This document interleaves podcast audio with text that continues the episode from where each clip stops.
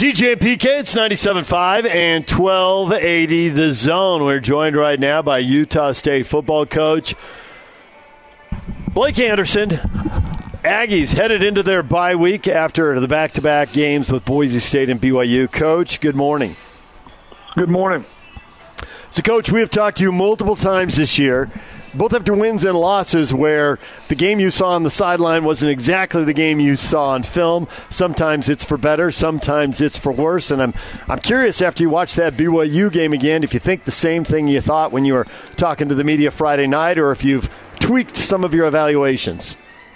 No, it's about what I thought I saw on the field. Just a big physical team that, that kind of manhandled us at times, and we tried to use our speed and quickness to to dig our way back into it and got got it to a seven point game late in the fourth, which is really all we we ever expected. Kind of, you know, we knew it was going to be tough all night. They're built really, really well. They're huge, physical. That's why they won the games they've won, and the way they've won them. But uh, you know, we we used some tempo, we used some speed, some quickness out in space to to battle, and, and got it to a seven point game. Just super disappointed that we we had a bus that, that gave up a huge run and, and just put it out of reach for us there late. I'm encouraged and discouraged at the same time. Encouraged that we were able to play the way we did against them. They are right now just so much bigger than us, uh, really on both fronts, and honestly on the uh, basically everywhere on the field, even out on the edges, much bigger, much stronger. We got to recruit and develop, uh, you know, to, to, to really kind of close that gap. Uh, we just, um, you know, that, that's something that's going to take a little bit of time, but also super encouraged with how our guys battled to get it to a seven point game, be right where I thought we needed to be with, you know, nine minutes left in the game. Uh, I thought that our conditioning and just kind of our speed and quickness might be enough down the stretch. But man, they, they're just big and ran over us and, and get the big run. And then we, we just weren't able to mount uh, the comeback late. So you talk about that recruiting. I'm not sure what the rules are these days because things have changed. But is this an important time for you with the bye week to send your coaches out?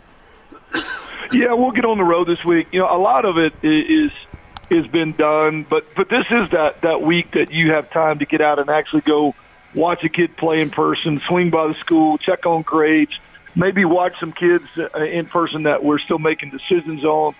Still trying to fill in some gaps in the recruiting class. Now that we know our roster a little bit better, uh, you, you kind of know in spring, but you're playing yourself. Now that we've played some quality opponents, just seeing where maybe the holes are for next the next two seasons uh, in, situations maybe a, a freshman in high school won't necessarily come in and fill those spots immediately. So we're we're trying to uh, to make sure that that moving forward, we've got a great group of young guys we can develop, but also maybe some uh, plug and play type opportunities as well. And this next few weeks will be big in that area.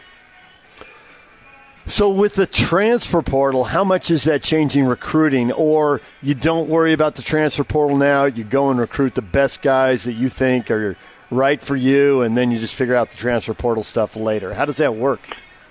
Yeah, the transfer portal. I, don't think that picture is real clear right now. You know, guys are still playing.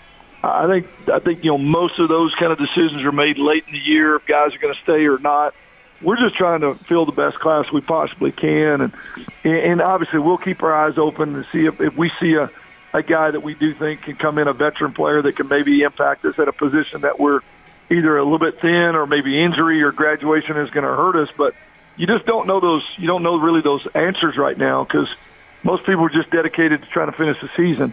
Uh, that that'll change. Uh, I think as the season comes to a close and some guys are are seeing maybe the handwriting on the wall that that a, a new environment, maybe uh, stepping down a notch, or maybe even some guys stepping up a notch, uh, that that it creates a better opportunity for them. So we'll we're just going to have to keep our eyes open as that develops.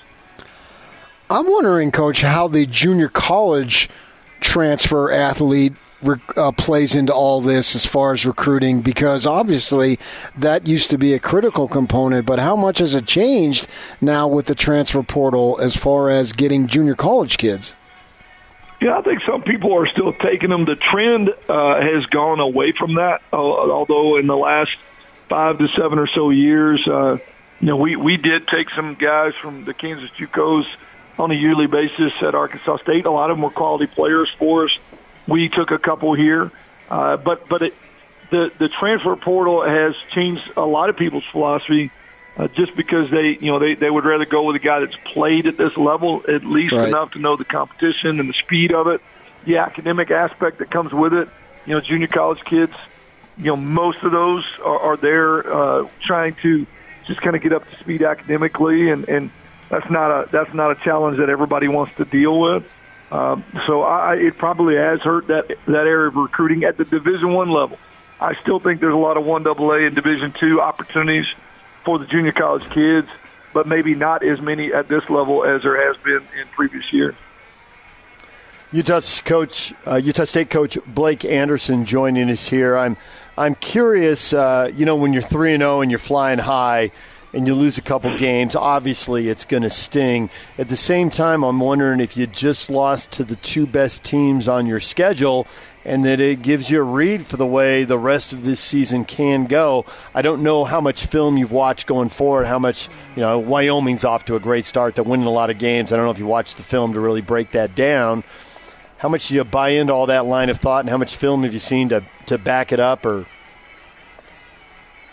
You know, I, I think what we we we knew that the schedule was obviously front loaded with the Power Five opponent, Air Force, always quality football. Obviously BYU and and, and Boise both their their records and their their traditions speak for themselves. I, I mean, I do believe the league, as you look, anybody can beat anybody, I, and, and we're not going to out athlete anybody, but.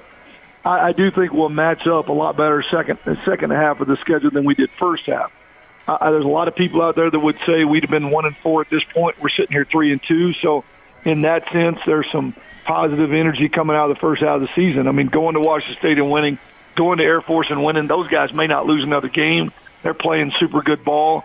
Um, I think there's a lot of positive that we can drag from it. Now, we're frustrated about how the last two weekends went, but I'm way less frustrated about Friday night than I am the Boise game because I felt like we played really good competitive ball most of the night with a lot less mistakes, and we played a quality op- opponent that hadn't lost many games in the last two years. Man, 11 and one last year and five and 0. So, I mean, you can you can take away a, a, a, from a quality opponent loss as long as you play good ball, and I feel like that translates over to being a, a very competitive team over the second half of this season against conference opponents that'll look a lot more like us. Now, we still got to go out and play, and I haven't watched them all up close, but but I think I got a good enough feel for the league to know that if, if we play we play good ball with high energy and, and and can reduce mistakes, there's there's a lot of wins left on our, our schedule, and who knows if we might be right in in the mix of this whole thing when when the smoke clears.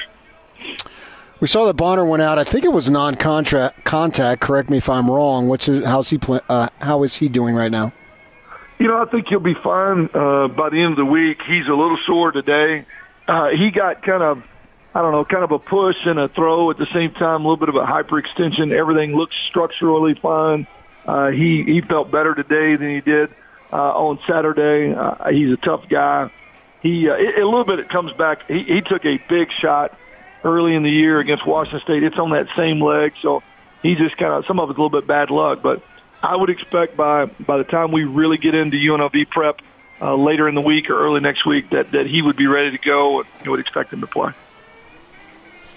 Utah State coach Blake Anderson joining us right here. So you've got, um, I, I mean, just to put it in the simplest terms, you're not going to face another Tyler Allgeier, are you? I hope not. Goodness gracious, that dude is uh, a load, and and not to mention he's got one of the prettiest offensive lines up in front of him anyway.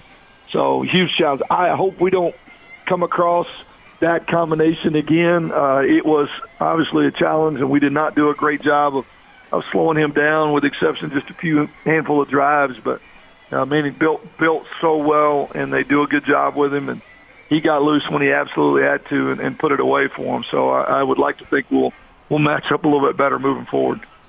So this was your first in-person opportunity to have an in-state rival, especially at your stadium, and that was kind of cool because you can feel the energy there for sure. Uh, what are your thoughts about playing BYU going forward? I, I, I love that game. I mean, I know it's a challenge for us, and with them moving into the Big 12, you know, we would only assume that it would help their recruiting. But uh, I, I love the in-state rival. The the atmosphere was absolutely unbelievable. Our fans our student section. This place was rocking.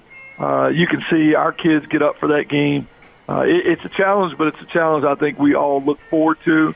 And to be a part of that kind of game is what, uh, to me, that's what college ball is about. And and very few people really get that. Uh, I tell our kids, man, to cherish it and enjoy it. And we'll, hey, we'll we'll get our wins.